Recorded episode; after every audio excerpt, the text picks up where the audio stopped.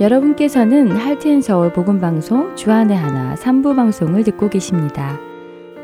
주안의 하나 삼 부에서는 지난 방송들 중에서 신앙에 도움이 될 만한 프로그램들을 모아서 다시 방송해드리고 있습니다. 이번 시즌에는 이천십칠 년에 방송된 베들레헴에서 예루살렘까지와 이천십오 년에 방송된 최충희 칼럼 시즌 투, 그리고 이천십육 년에 방송된 누구든지 나를 따르려거든이 준비되어 있습니다.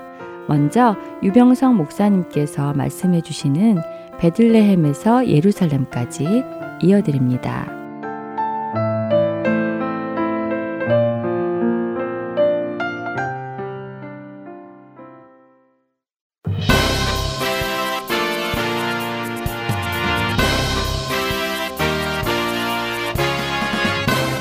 청취자 여러분 안녕하십니까? 베들레헴에서 예루살렘까지 진행의 유병성 목사입니다. 다윗이 온 이스라엘의 왕이 된 후부터는 다윗의 통치에 대한 묘사가 빠른 속도로 진행되고 있습니다. 사건의 발생 순서가 아니라 특별한 주제 혹은 의도에 따라 사건들을 서술하기 때문이죠. 왕이 되자마자 제일 먼저 다룬 주제는 예루살렘, 즉 다윗성입니다. 여부스로부터 시온산성을 점령한 후 다윗성이라고 이름을 붙입니다. 이 다윗성을 지키기 위해서 블레셋과 큰 전투를 두 번이나 치루었습니다. 그 다음 법궤를 기럇여아림에서 다윗성으로 가져오는 이야기가 전개되었습니다. 두 번째로 다룬 주제는 나단 선지자의 예언입니다. 다윗은 하나님이 거할 집을 짓기 원했지만 허락되지 않았습니다. 대신 그의 아들에게 하나님의 이름을 위한 집을 짓도록 허락하십니다. 그리고 다윗은 가는 곳마다 승리하고 그의 왕권이 영원히 유지될 것이라는 큰 축복이 예언되었습니다. 사무엘서 저자는 예언이 이루어지는 것을 보여주기 위해 외부의 적에 대한 다윗의 군사적 승리를 집중적으로 열거했습니다. 정의와 공의로 나라를 다스린다는 예로 요나단의 아들 무비보셋에게 은총을 베푸는 과정을 비교적 자세하게 기록했습니다. 지난 시간까지 우리가 살펴본 내용입니다. 오늘 스물여섯 번째 여정에서는 암몬과의 전쟁을 다룰 것입니다.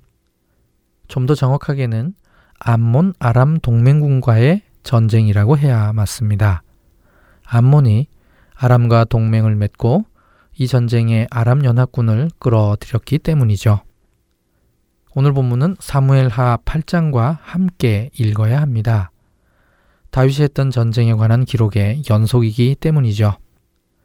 간단하게 전쟁의 순서를 정리하면 본문의 위치를 이해하는 데 도움이 될 것입니다. 제일 먼저 모압과 전쟁을 했습니다. 그렇다면 그 다음에는 바로 위에 있는 암몬과 전쟁을 하는 것은 당연한 순서이지요. 이때 암몬이 아람과 동맹을 맺어서 아람군을 불러들인 것입니다. 그래서 자연스럽게 북쪽에 있는 아람 소바와의 전쟁으로 연결되게 됩니다. 마지막으로 에돔과 전쟁을 합니다. 핵심만 요약하면 모압, 암몬, 아람, 에돔의 순서입니다. 사무엘하 팔 장에서는 가장 큰 전쟁터였던 암몬을 제외하고 모압, 아람, 에돔의 순서로 기록되어 있었던 것이죠. 다르게 표현하면 팔 장에 기록되어 있는 아람과의 전쟁은 십 장에서 펼쳐지는 암몬 아람 연합군과의 전쟁의 결말 부분인 것입니다. 그러므로 사무엘하 팔 장은 사무엘하 십 장과 함께 읽어야 되는 것입니다. 사무엘하 십 장은 세 가지 스토리로 구성되어 있습니다. 첫 번째 스토리는 암몬 왕 하눈이 다윗의 조문단을 모욕하는 사건입니다. 사무엘하 십 장 일 절, 그 후에 암몬 자손의 왕이 죽고 그의 아들 하눈이 대신하여 왕이 되니, 암몬 자손의 왕이 누구인지 바로 그 다음 구절에 소개되어 있습니다. 나하스입니다. 사울이 이스라엘의 왕이 되자마자 암몬 왕 나하스와 전쟁을 했었습니다. 이 전쟁은 사무엘상 십일 장에 기록되어 있습니다. 사무엘상 십일 장 일 절 암몬 사람 나하스가 올라와서 길란 야베스에 맞서 진침해. 이 사건은 사울이 왕이 되자마자 있었던 사건이지요. 일반적으로 사울 왕이 왕위에 오른 연도를 비씨 천삼십 년으로 추정합니다. 사울 왕과 나하스의 전쟁도 아마 이때였을 것입니다. 그 나하스가 지금 죽은 것입니다. 그래서 다윗 왕이 그의 장례식에 조문단을 보낸 것이죠. 다윗이 헤브론에서 유다 사람들의 왕이 된 연도는 비씨 천십 년경입니다. 온 이스라엘의 왕이 된 것은 비씨 천삼 년쯤입니다. 오늘 본문의 사건은 다윗이 온 이스라엘의 왕이 된 후 적어도 십 년 이상의 시간이 흐른 뒤의 사건으로 볼 수 있는데요. 그 힌트는 사실 무비보셋에게 있습니다. 사무엘하 사 장 사 절에 의하면 사울이 길보아 산에서 죽었을 때 요나단의 아들 무비보셋이 다섯 살이었다고 합니다. 이 말은 다윗이 헤브론에서 왕이 될 때 그의 나이가 다섯 살이라는 말이 되는 것이죠. 그렇다면 다윗이 헤브론에서 온 이스라엘이 왕이 될 때에는 그의 나이가 열두 살이 됩니다. 그런데 사무엘하 구 장에서 다윗이 무비보셋을 다윗성으로 데리고 와서 처음 만날 때 이미 그에게는 아들 미가가 있었습니다. 무비보셋은 이미 성인이라는 것이죠. 그래서 다윗이 온 이스라엘의 왕이 된 후 적어도 약 십 년 후가 되어야 무비보셋이 이미 성년이 되고 그에게 아들이 있을 수 있는 나이가 되는 것이죠.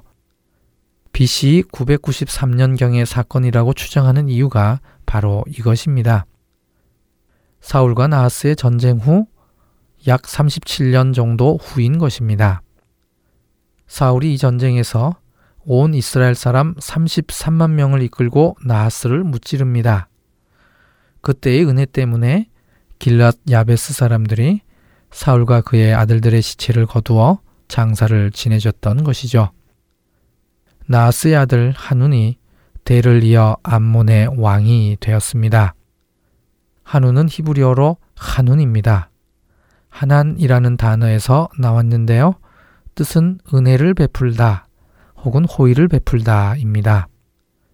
이때 다윗은 한운에게 나하스의 죽음을 조문하는 사절단을 보냅니다. 다윗의 사절단은 나하스의 죽음에 대해 조문도 하면서 새로 왕이 된 한운과 화친을 맺고자 했을 것입니다. 사무엘하 십 장 이 절 다윗이 이르되 내가 나하스의 아들 한운에게 은총을 베풀되 그의 아버지가 내게 은총을 베푼 것 같이 하리라 하고 다윗이 그의 신하들을 보내 그의 아버지를 조상하라 하니라. 이 구절을 통해서 보면 다윗은 나하스와 좋은 관계에 있었던 것으로 보입니다. 사울과 나하스는 좋은 관계가 아니었습니다. 나하스의 입장에서는 항상 사울에 대한 견제에 신경을 썼을 것입니다. 그래서 사울과 적대 관계에 있는 다윗에게는 호의적이었을 것입니다. 더욱이 길랏 지역은 여전히 사울에게 호의적인 분위기인데요. 그러니 이들 지역을 견제하기 위해서라도 항상 다윗과는 동맹 관계에 있고자 했을 것입니다. 다윗은 이런 좋은 관계를 그의 아들 한운과도 이어가고 싶었습니다. 그런데 한운과 그의 신하들 반응은 예상 밖이었습니다. 이들은 다윗이 조문객을 보낸 것을 군사적 염탐 작전으로 몰아세웁니다. 사무엘하 십 장 사 절 이에 한운이 다윗의 신하들을 잡아 그들의 수염 절반을 깎고 그들의 의복에 중동 볼기까지 자르고 돌려보내매. 한운은 심지어 다윗의 조문객을 적나라하게 모욕을 줍니다. 첫 번째로 수염 절반을 깎아버립니다. 고대 근동에서 수염은 남자의 상징이었습니다. 이 수염을 절반을 깎았다는 것은 수염 길이를 반으로 잘랐다가 아니라 얼굴의 반쪽에 있는 수염을 잘라냈다는 것입니다. 당시 누가 봐도 남자로서는 수치스러운 모습으로 만들어버린 것이죠. 두 번째로 의복을 중동 볼기까지 잘라냈습니다. 히브리어 본문에는 슈토테이햄이라고 적혀 있습니다. 뜻은 그들의 궁뎅이들입니다. 모욕의 두 번째 부분을 히브리어 원문을 따라 직역을 하면 그들의 옷을 엉덩이까지 반으로 잘랐다입니다. 옷의 길이를 반으로 잘랐으니 엉덩이 부분이 다 드러나게끔 잘랐다는 말입니다. 이들이 이렇게 한 이유는 나하스 왕 때에는 사울을 견제하느라 다윗과는 화친을 했지만 이제는 상황이 달라졌습니다. 오히려 다윗과 경쟁해야 될 때라고 생각한 것이죠. 그래서 조문단을 정탐꾼으로 몰아세운 것이죠. 조문객에게 행한 모욕은 곧 다윗을 향한 모욕이었고 더 나아가 선전포고였던 것입니다. 이 일을 당한 사람들이 크게 부끄러워할 만큼 모욕적인 것이었죠. 다윗은 이들을 배려해서 수염이 다 자란 후에 다윗성으로 돌아올 수 있도록 여리고에 머물도록 했습니다. 어? 어떻게 조문객들이 여리고에 머물 수 있었을까요? 여리고가 혹시 새로이 건설되었나요? 충분히 궁금해할 수 있는 문제입니다. 여호수아가 여리고를 점령한 후 여호수아 육 장 이십육 절에 누구든지 여리고성을 건축하는 자는 여호와께 저주를 받는다고 했습니다. 다윗은 여리고의 성벽을 새로 쌓지는 않았습니다.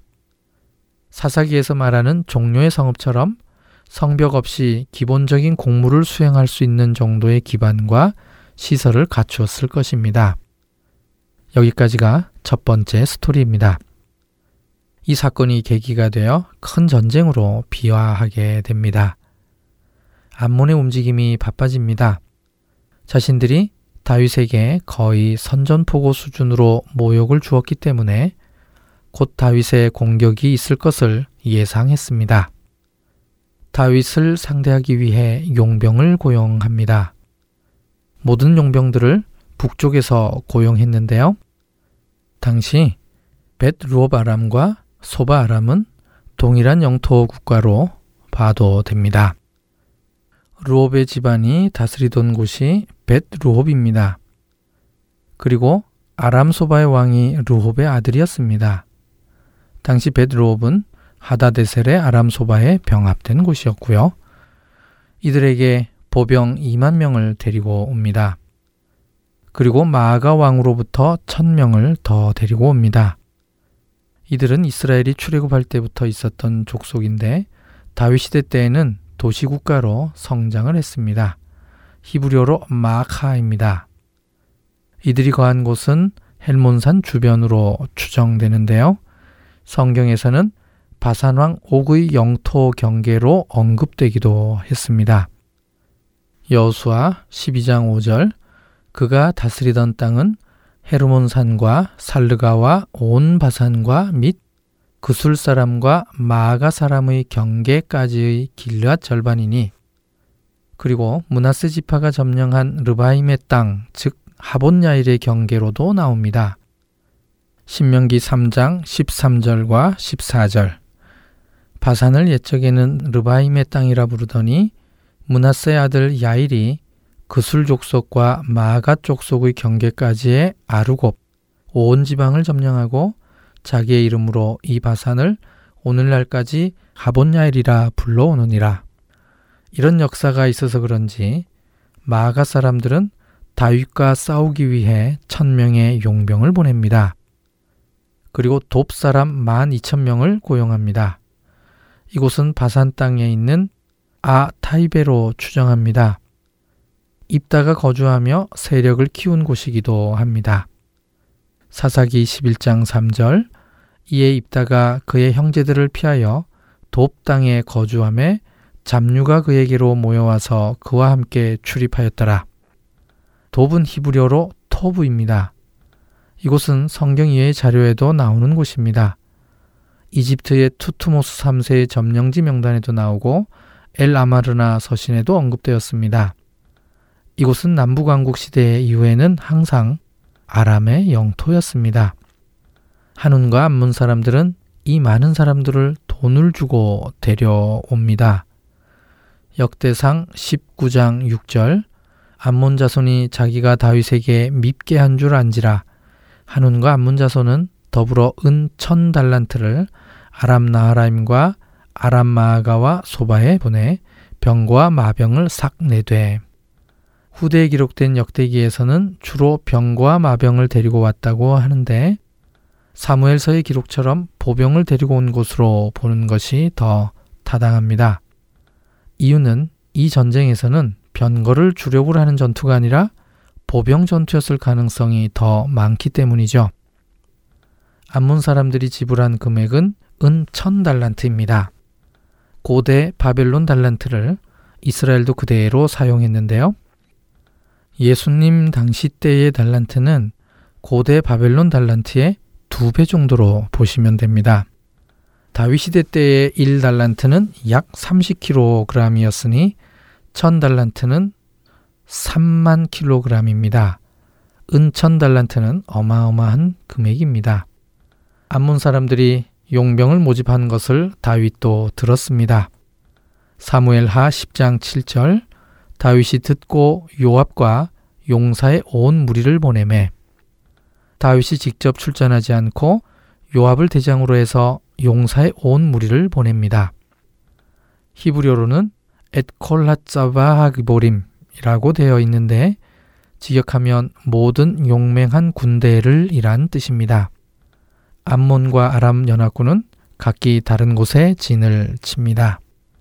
사무엘하 십 장 팔 절, 암몬 자손은 나와서 성문 어귀에 진을 쳤고 소바와 르홉 아람 사람과 돕과 마아가 사람들은 따로 들에 있더라.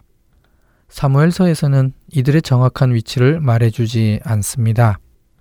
단지 성문 어귀와 들이라는 정보밖에 없습니다. 하지만 역대상 십구 장 칠 절에서는 어디에 진을 쳤는지 밝힙니다. 역대상 십구 장 칠 절, 곧 병거 삼만 이천 대와 마아가 왕과 그의 군대를 고용하였더니 그들이 와서 메드바 앞에 진침에 암몬 자손이 그 모든 성읍으로부터 모여와서 싸우려 한지라. 이 구절에서 메드바라고 구체적인 장소에 대한 정보를 줘서 이 첫 번째 전투가 메드바에서 있었음을 알 수 있습니다. 메드바는 라바성, 즉 오늘날의 암만에서 남서쪽으로 약 사십 킬로미터 정도 더 내려와야 합니다. 왜 이곳에서 암몬 아람 연합군이 진을 쳤는지 납득하기 쉽지는 않습니다. 하지만 몇 가지 이유가 있어서 이곳을 제시했을 것입니다. 첫 번째로는 사무엘상 십 장에서는 라바성에 대한 직접적 공격이 없습니다. 즉 일 차 전투에서 요압이 승리한 후에 그냥 예루살렘으로 돌아갔다는 뜻이지요. 이것은 라바성으로부터 좀 떨어진 곳에서 이 일 차 전투를 했을 것으로 추정하는 중요한 힌트가 됩니다.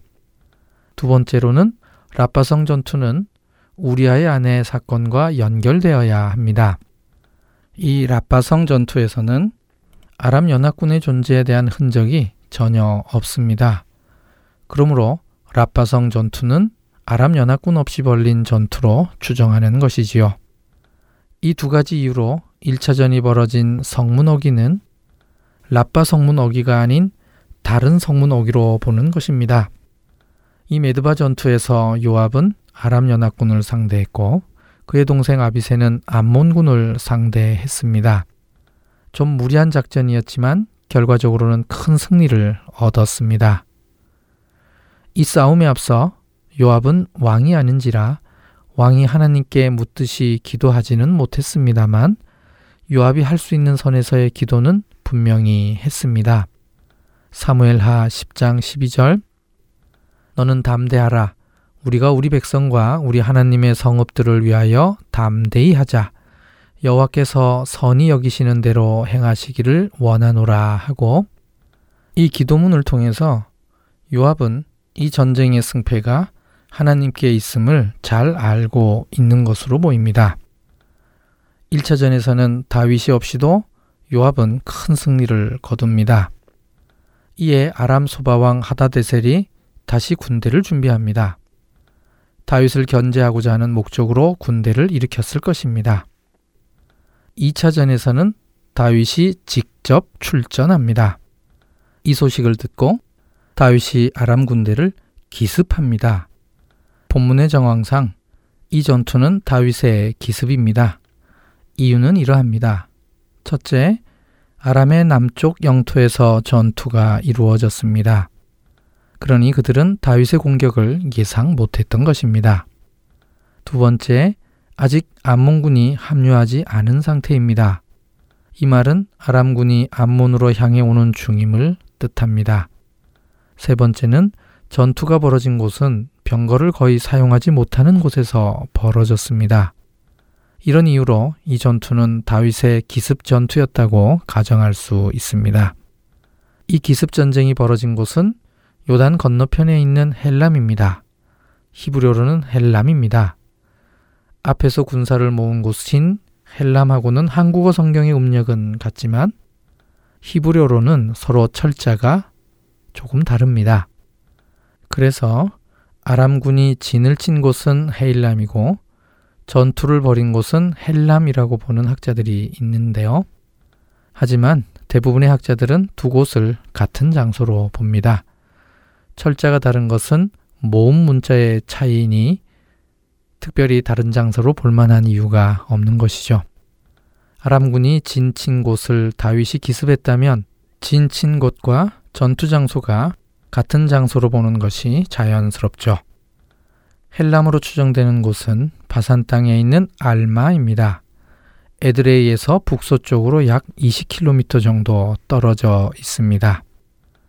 이 전투에서 다윗은 아람 군대를 공격해서 이들의 군사령관 소박을 죽입니다. 다윗은 이 전투에서의 승리 후에 아람 영토 안으로 추격하지 않았습니다. 이 전투의 목적은 아람이 더 이상 암몬과 연합하지 못하게 하는 데 있었기 때문이죠. 사무엘하 십 장 십구 절, 그러므로 아람 사람들이 두려워하여 다시는 암몬 자손을 돕지 아니하니라. 오늘 여정에서는 아람이 더 이상 암몬을 도와주지 못하도록 차단했습니다. 그 다음 암몬의 수도인 라바성을 공격하는 것이 자연스러운 순서가 되겠죠. 오늘 여정에서는 다윗이 어떻게 암몬과 아람 연합군을 물리쳤는지 살펴보았습니다. 사무엘서 저자가 연속된 외부 적들과의 전쟁을 묘사하는 것은 다윗이 어디를 가든지 승리하는 모습을 보여주기 위함이었습니다. 다음 시간은 사무엘하 십일 장 일 절에서 십이 장 삼십일 절까지의 말씀입니다. 안녕히 계십시오.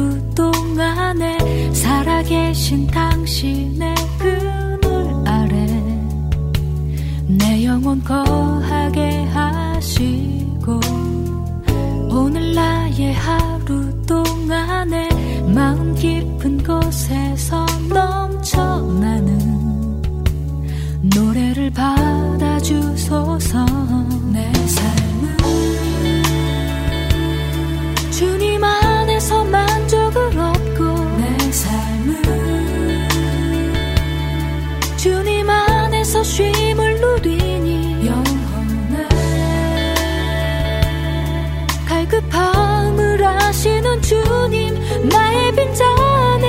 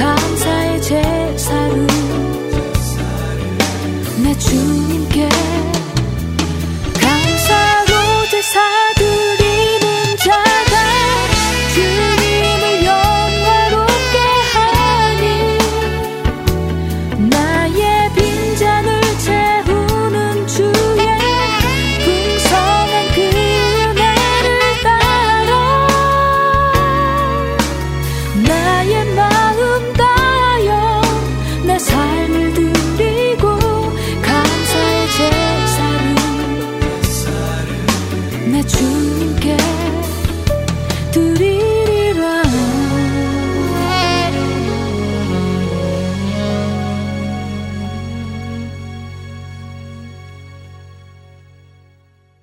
계속해서 최충희 칼럼 시즌 투로 이어집니다.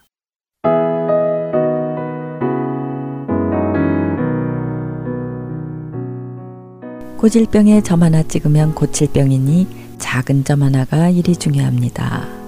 불가능이란 뜻의 impossible이라는 단어에 점 하나를 찍으면 I am possible이 되네요.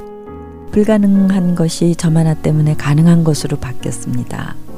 Dream is nowhere, 꿈은 어느 곳에도 없다가 띄어쓰기 하나로 Dream is now here로 바뀌기도 하고요. 자살을 거꾸로 하면 살자가 됩니다. 점 하나, 띄어쓰기 하나, 순서 하나 바꾸는 것으로 절망이 희망으로 바뀌었습니다. 그렇습니다. 불가능한 것도 부정적 생각도 한순간 마음을 바꾸면 절망이 희망으로 바뀌게 됩니다. 사모님, 저는 이 재치 있고 재미있는 글을 읽으며 죽을 수밖에 없는 저의 인생의 긍정의 점, 진리의 띄어쓰기, 거꾸로 관점을 바꿔주신 분이 하나님이 아니신가 하는 생각을 하게 되네요. 잿빛 삶에 찾아오셔서 오색 무지개를 인생 하늘에 올려주신 하나님, 그 좋으신 하나님 때문에 오늘도 좋은 하루입니다. 사모님, 오늘도 인생 최고의 날, 멋진 하루가 되세요. 굿모닝 사모님. 플로리다에 살고 있는 친구가 보내준 친구 집 앞에 핀 꽃나무 사진이에요. 너무 아름다워서 사모님과 같이 감상하려고요. 꽃나무 이름은요, 야하랍니다. 밤에 피어나서 그 다음날 두세 시면 떨어져서 너무 아쉽대요. 기도 부탁드려요. 저희 아들 희준이가 열이 많이 나서 오늘 학교도 못 갔어요. 기도해 주세요, 사모님. 오늘 이사야서 십일 장을 큐티하다가 주신 하나님 말씀 너무 감동이 되어 나눕니다. 에브라임의 질투는 없어지고 유다를 괴롭게 하던 자들은 끊어지며 에브라임은 유다를 질투하지 아니하며 유다는 에브라임을 괴롭게 하지 아니할 것이요. 십삼 절 말씀인데요. 이스라엘과 유다를 회복시키시겠다는 하나님의 약속 뒤에 바로 등장하는 이 말씀을 보면서 저는 깜짝 놀라지 않을 수 없었어요. 하나님의 백성으로 돌아오고 제일 먼저 치유되고 회복되는 감정이 질투라는 것에 눈이 동그래졌죠. 하나님께서는 백성들의 마음 가운데 있는 질투의 감정을 매우 불편해하셨던 것 같아요. 요즘 제 마음속에 은근 슬쩍 자리 잡으려 하는 이 질투의 감정을 얼른 내다가 갖다 버려야겠어요. 부끄럽지만 사모님께 고백합니다. 그런데 사모님, 사모님도 질투하세요? 헤헤.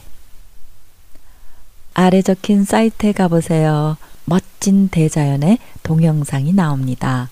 창조주 하나님의 위대하신 작품을 감상해보세요. 하트 뿅뿅. 거의 매일같이 배달되는 좋은 글들, 기도 부탁들, 그리고 하나님으로부터 받은 은혜와 감동들, 이 모든 것을 나누는 분들은 바로 다름 아닌 카톡 친구들입니다. 아침 일찍부터 울리기 시작하는 카톡 소리, 카톡, 카톡, 카톡. 어떨 때는 새벽에 울리는 카톡 소리에 곤하게 자던 잠을 깨곤 합니다. 때로 답을 바로 해드려야 하는 상황이 있을 때는요, 아침부터 답글을 보내느라고 전화기를 붙잡고 있는 때가 있는데요. 교회로 나갈 준비에 바쁜 남편으로부터 이른 아침부터 뭘 하냐고 핀잔을 듣기도 한답니다. 이 카톡 친구들 중에는 교회 교우님들도 계시고 멀리 한국이나 타지에 살고 계신 지인들도 계십니다. 이렇게 살고 있는 나라도 다르고요. 정황도 다른데 이런 커뮤니케이션 장을 통해서 거리를 초월하여 같은 시간대에서 대화를 나누고 마음과 생각과 삶의 순간들을 나눌 수 있다는 것이 정말 놀랄 만한 과학 문명의 혜택이라는 생각을 하게 됩니다. 전화선에 연결되어 있어야 전화통화가 가능하던 유선통화 시절이 불과 얼마 전 일인데 말이죠. 이제는 어느 곳에서나 전화를 주고받을 수 있는 무선통화 시대일 뿐만 아니라요, 멀리 다른 곳에 사는 사람들과도 서로의 얼굴을 보며 통화를 할 수 있으니 사람이 머릿속으로 상상만 하던 것이 현실화되는 것을 보면서 정말 과학 문명이 어디까지 발전됐는지 아, 제 머리로서는 상상조차 할 수가 없는 것 같습니다. 그런데 이렇게 귀하고 아름다운 삶을 나누는 모바일의 유용함이 우리들 삶의 균형을 깨는 부정적 요소로도 크게 영향을 끼치고 있음을 간과하면 안 될 것 같습니다. 노모포비아라는 말을 들어보셨는지요?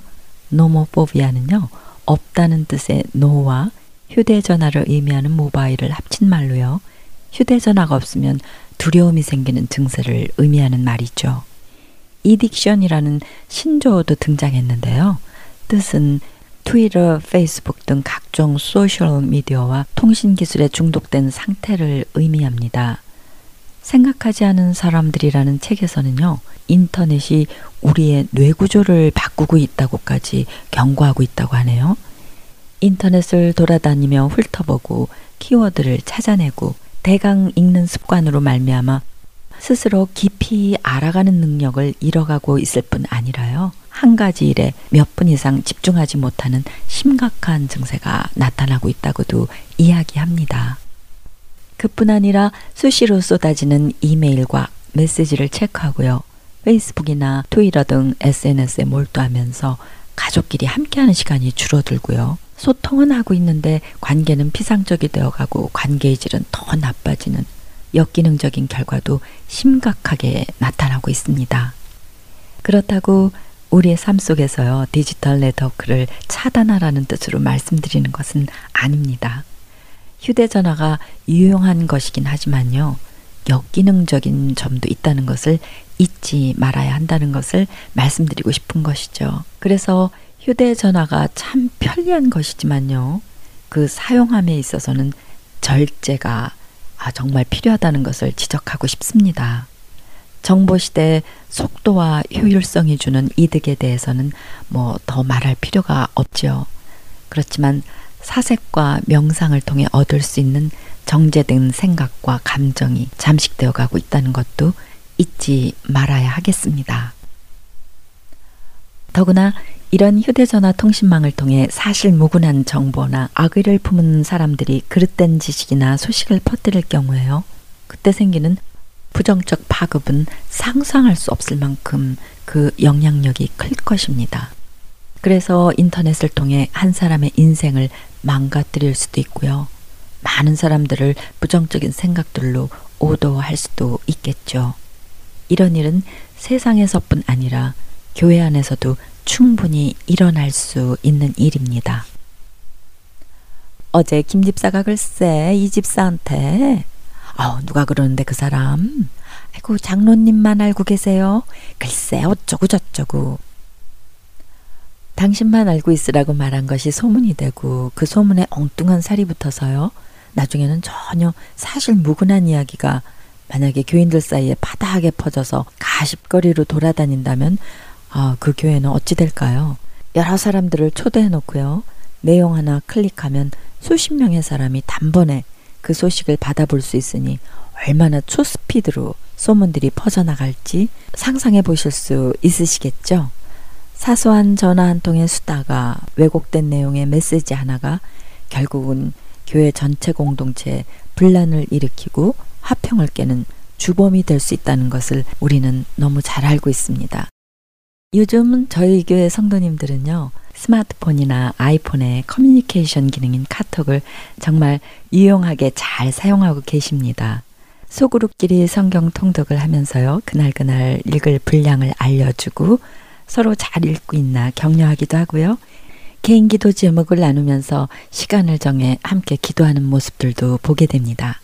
그뿐 아니라요, 어디선가 좋은 글, 좋은 생각을 퍼다가 다른 사람들에게 날라다 주기도 하고요, 은혜가 되는 찬양이나 동영상들을 서로 공유하기도 합니다. 쓰던 물건인데 더 이상 필요 없는 것이 생기면요, 사진을 올려서 필요한 분들에게 나눠주기도 하고요, 음식 레시피나 생활 정보 등을 나눌 때도 있습니다. 정말 이 문명의 혜택을 잘만 사용하면 우리들의 신앙생활에 은혜를 나누는 소통의 장이 될 뿐 아니라 생각과 삶을 나누는 따뜻한 교제의 장이 되어주기도 하지요. 다만 너무 많은 시간을 전화기를 붙들고 있으면 개인의 삶에 지장이 있으니까요. 급한 내용이 아니면 시간을 정해서 열어보는 것이 참 좋을 듯 합니다. 그리고 상대방의 삶에 피해가 안 가도록 너무 이른 새벽이나 한밤중에는 메시지 보내는 것을 자제해야 되겠죠. 여러분들의 휴대폰이나 카톡은 어떻게 사용되는지요? 마귀가 활용하는 도구가 되도록 방치하고 계시지는 않으시리라고 믿습니다. 지치고 우울한 우리의 이웃들에게 응원의 한마디, 위로가 필요한 사람들에게 위로의 말씀을, 그리고 따뜻한 격려가 필요한 친구에게 하트 이모티콘을 날리며 축복의 메시지를 전하시지 않으시겠습니까? 까톡, 까톡, 까톡. 이 소리가 가슴이 철렁 내려앉는 소리, 듣고 싶지 않은 소리가 아니라요. 카톡이 아침에 노래하는 까치 소리처럼 반갑고 기다려지는 기쁘고 복된 소리가 되기를 원합니다.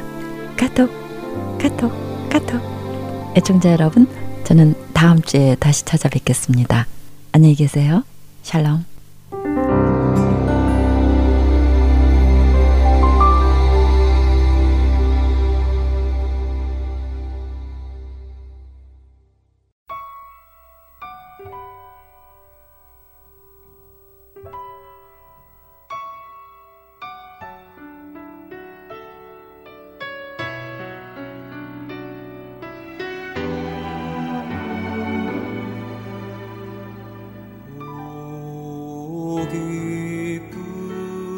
소식을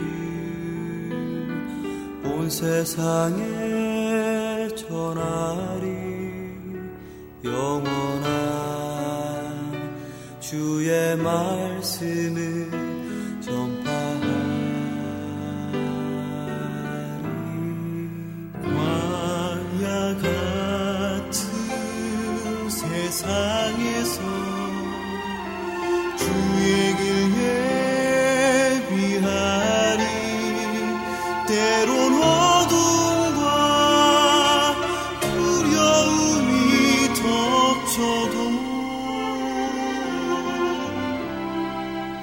아름다운 소식을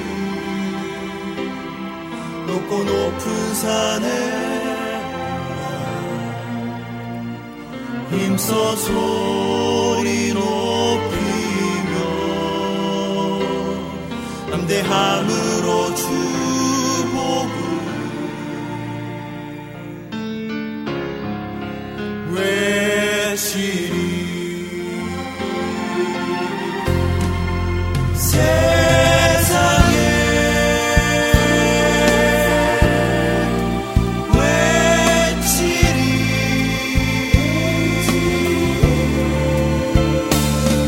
복음 들고 산을 넘으리. 주님 나에게 힘 주시오. 내 꿈의 날개 가나고 온전케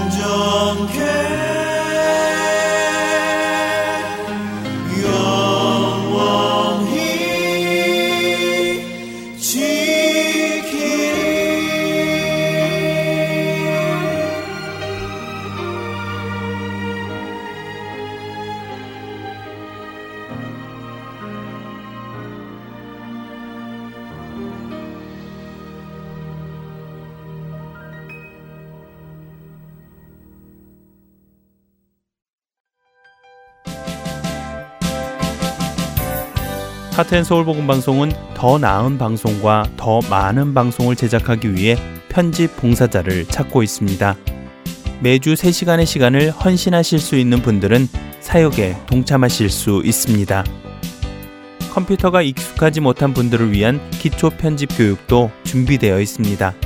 사역에 동참하시고 싶은 분들은 전화번호 육공이 팔육육 팔구구구로 연락 주시기를 부탁드립니다.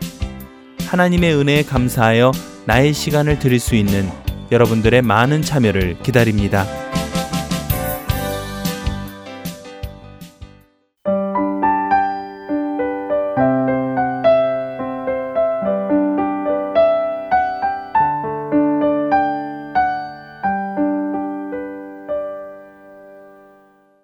이어서 누구든지 나를 따르려거든 함께 들으시겠습니다.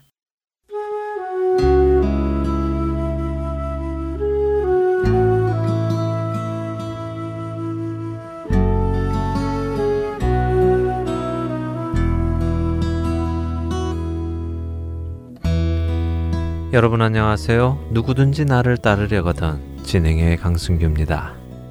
십자가에서 죽으시고 장사한 지 사흘 만에 부활하신 예수님께서는 사십 일간을 제자들과 함께 보내신 후 하나님 아버지께로 가시게 됩니다. 그렇게 마지막 당신의 제자들과의 시간에서 예수님께서는 제자들에게 하나님의 나라를 맡기십니다.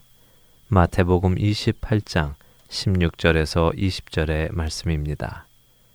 열한 제자가 갈릴리에 가서 예수께서 지시하신 산에 이르러 예수를 배웠고 경배하나 아직도 의심하는 사람들이 있더라. 예수께서 나와 말씀하여 이르시되 하늘과 땅의 모든 권세를 내게 주셨으니 그러므로 너희는 가서 모든 민족을 제자로 삼아 아버지와 아들과 성령의 이름으로 세례를 베풀고 내가 너희에게 분부한 모든 것을 가르쳐 지키게 하라. 볼지어다 내가 세상 끝날까지 너희와 항상 함께 있으리라 하시니라. 예수님의 이 마지막 말씀에서 우리는 예수님께서 무엇을 제자들에게 부탁하고 가시는지 알 수 있습니다. 예수님께서는 제자들에게 모든 민족을 제자로 삼으라고 하셨습니다. 예수님께서 제자들을 제자 삼으셨던 것처럼 이제 그 제자들이 나아가서 세상의 모든 민족을 제자로 삼으라고 말씀하시는 것입니다. 첫 시간에 우리는 제자에 대해 나누었습니다.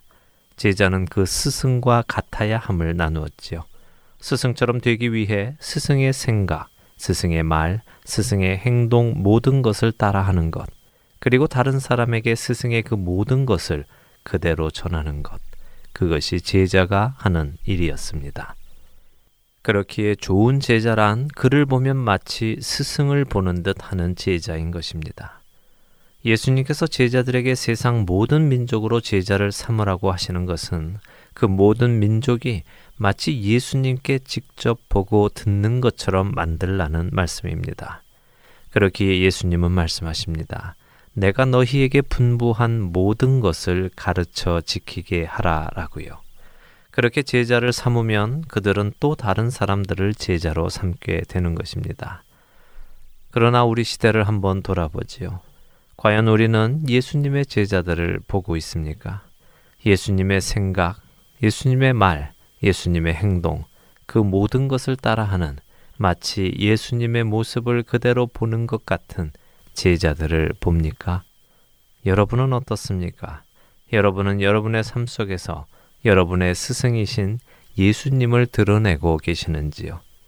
만일 우리가 예수 그리스도를 닮은 예수 그리스도의 제자들을 보지 못하고 있다면 어딘가에서 우리는 그 모습을 잃어버린 것입니다. 어디선가 누군가가 예수님께서 하신 그 말씀을 지키지 못하고 있는 것이지요. 예수님은 분명히 모든 민족을 제자로 삼고 세례를 베풀고 예수님께서 분부하신 모든 것을 가르쳐 지키게 하라고 하셨습니다. 우리는 세례를 베푸는 것을 봅니다. 예수님의 말씀을 가르치는 것을 봅니다. 그러나 그 말씀을 지키게 하는 것은 잘 보지 못합니다. 가르치는 사람도 지키지 않고 배우는 사람도 지키지 않습니다. 이것은 예수님께서 하신 명령을 지키지 않는 것입니다. 우리는 다시 돌이켜야 합니다. 예수님께서 분부하신 모든 것을 가르쳐 지키도록 말입니다. 예수님의 제자들은 예수님의 마지막 명령을 듣고 일행했습니다. 그들은 가는 곳마다 아버지와 아들과 성령의 이름으로 세례를 베풀고 예수님께서 분부하신 모든 것을 가르치고 지키게 하였습니다. 예수님의 제자들은 또 다른 사람들을 예수님의 제자로 삼은 것입니다. 그리고 그 일은 지난 이천 년간 또 다른 제자와 제자들을 통해 전해져 왔고 여러분과 저에게까지 전해져 왔습니다. 이제 이 예수님의 제자가 되는 도는 여러분과 저에게서 또 다른 세대로 전해져야 할 것입니다. 데살로니가 전서 일 장 오 절에서 팔 절을 보며 우리가 해야 할 일에 대해 조금 더 자세히 알아보기 원합니다. 이는 우리 복음이 너희에게 말로만 이른 것이 아니라 또한 능력과 성령과 큰 확신으로 된 것임이라. 우리가 너희 가운데서 너희를 위하여 어떤 사람이 된 것은 너희가 아는 바와 같으니라. 또 너희는 많은 환난 가운데서 성령의 기쁨으로 말씀을 받아 우리와 주를 본받은 자가 되었으니 그러므로 너희가 마게도냐와 아가야에 있는 모든 믿는 자의 본이 되었느니라. 주의 말씀이 너희에게로부터 마게도냐와 아가야에만 들릴 뿐 아니라 하나님을 향하는 너희 믿음의 소문이 각처에 퍼졌으므로 우리는 아무 말도 할 것이 없노라. 이 편지는 바울이 데살로니가에 있는 성도들에게 보내는 편지입니다. 바울은 다메섹 도상에서 예수님을 만나 예수님의 제자가 되었습니다. 그런 후 그는 만나는 사람들마다 예수님의 제자가 되도록 노력했습니다. 데살로니가 성도들은 그런 그의 열매였습니다. 이 편지에서 우리는 바울이 그들을 어떻게 예수님의 제자로 삼게 되었는지 알 수 있습니다. 오 절의 말씀으로 보아 바울은 그들에게 말로 예수님을 전했습니다. 예수님께서 분부하신 것들을 가르친 것입니다. 그러나 그는 말로만 가르친 것이 아니라 삶으로 예수님의 말씀을 지켜 행함을 보였다는 것도 알 수 있습니다. 바울은 지금 말하고 있습니다. 우리가 여러분과 함께 있었을 때 여러분들을 위해 어떻게 생활했는지 여러분 스스로가 잘 알고 있습니다. 라고요. 결국 바울은 예수님이 말씀하신 대로 그들에게 모든 것을 가르치고 지켜 행하게 하였다는 것입니다. 이렇게 바울을 통해 예수님의 제자가 된 데살로니가 성도들에게는 어떤 일이 일어났습니까? 육 절의 말씀은 그들이 많은 환난 가운데서도 성령님께서 주시는 기쁨으로 하나님의 말씀을 들었다고 하십니다. 어려움 속에서도 그들이 기쁠 수 있었던 것은 예수님께서 약속하셨던 바로 그 도우시는 분, 보혜사께서 기쁨을 주셨기 때문입니다. 이런 그들은 곧 예수님의 본을 받은 사람이 되었고 그 예수님을 본받은 바울과 다른 제자들의 본을 받은 사람이 된 것입니다. 바로 우리가 지난 시간 동안 나누어 왔던 스승의 모습을 담고 있는 제자가 되었다는 말입니다.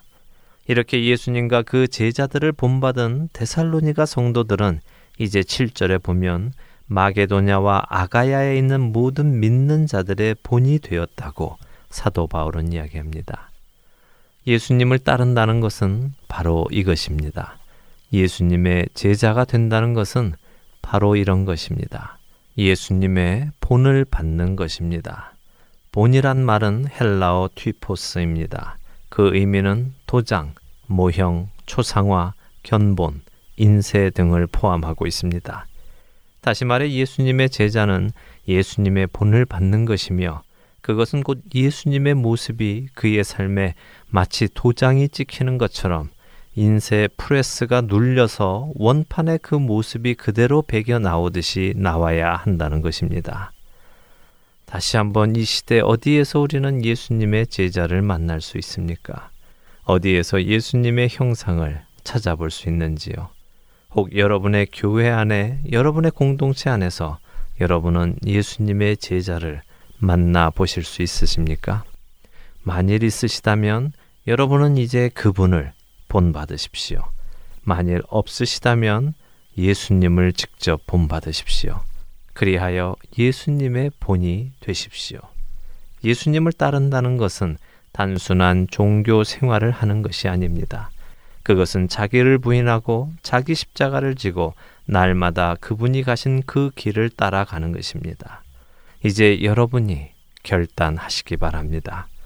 지난 시간 동안 우리는 예수님을 따르는 데에 치루어야 하는 대가도 살펴보았고 그 길이 어떤 길인지도 살펴보았으며 그 길 가기를 마칠 때에 어떠한 대가가 기다리고 있는지도 살펴보았습니다.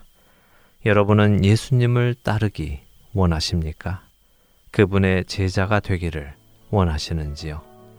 여러분 앞에 펼쳐진 믿음의 그 경주에서 예수 그리스도를 따라가기로 결단하시는 저와 여러분이 되시기를 간절히 소망하며 누구든지 나를 따르려거든 마치도록 하겠습니다.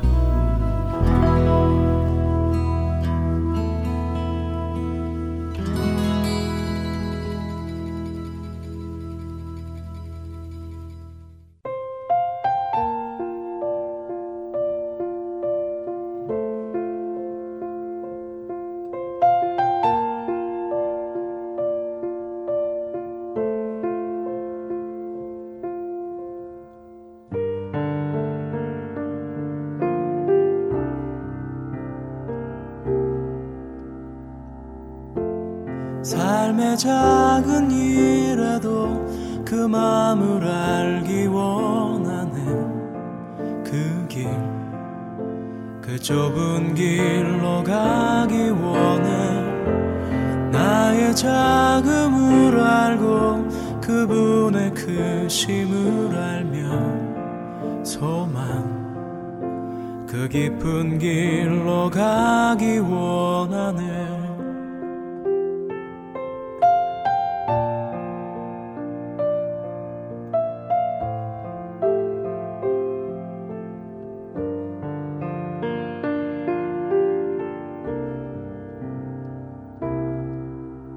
저 높이 솟은 산이 되기보다 여기 오름직한 동산이 되길, 내가 아는 길만 비추기보다는 누군가의 길을 비춰준다면 내가 노래하듯이 또 내가 얘기하듯이 살길 난 그렇게 죽기 원하네. 삶의 한 절이라도 그분을 담기 원하네. 사랑 그 높은 길로 가기 원하네.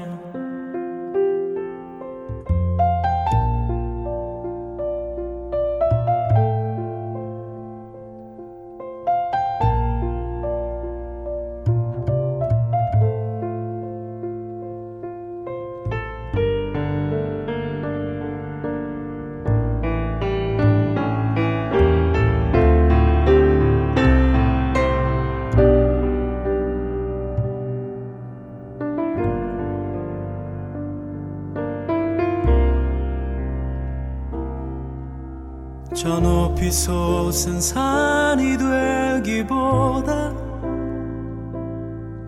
여기 오름직한 동산이 되길,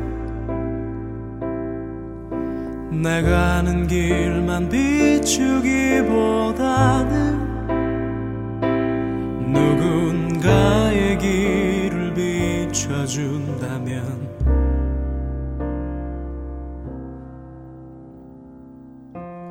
내가 노래하듯이 또 내가 얘기하듯이 살길 난 그렇게 죽기 원하네.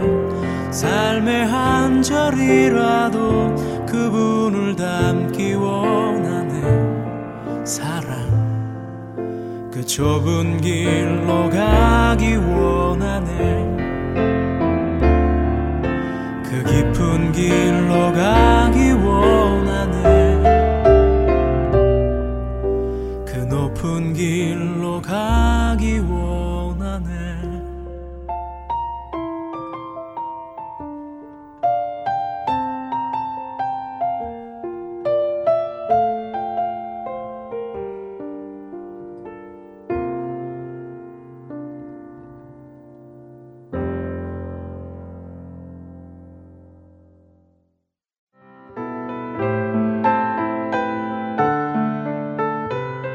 지금까지 주안의 하나 삼 부 함께 해주셔서 감사드립니다. 방송들을 더 듣고 싶으신 분들은 홈페이지 더블유 더블유 더블유 닷 하트앤소울 닷 오알지에서 특별 방송을 클릭하셔서 들으실 수 있습니다.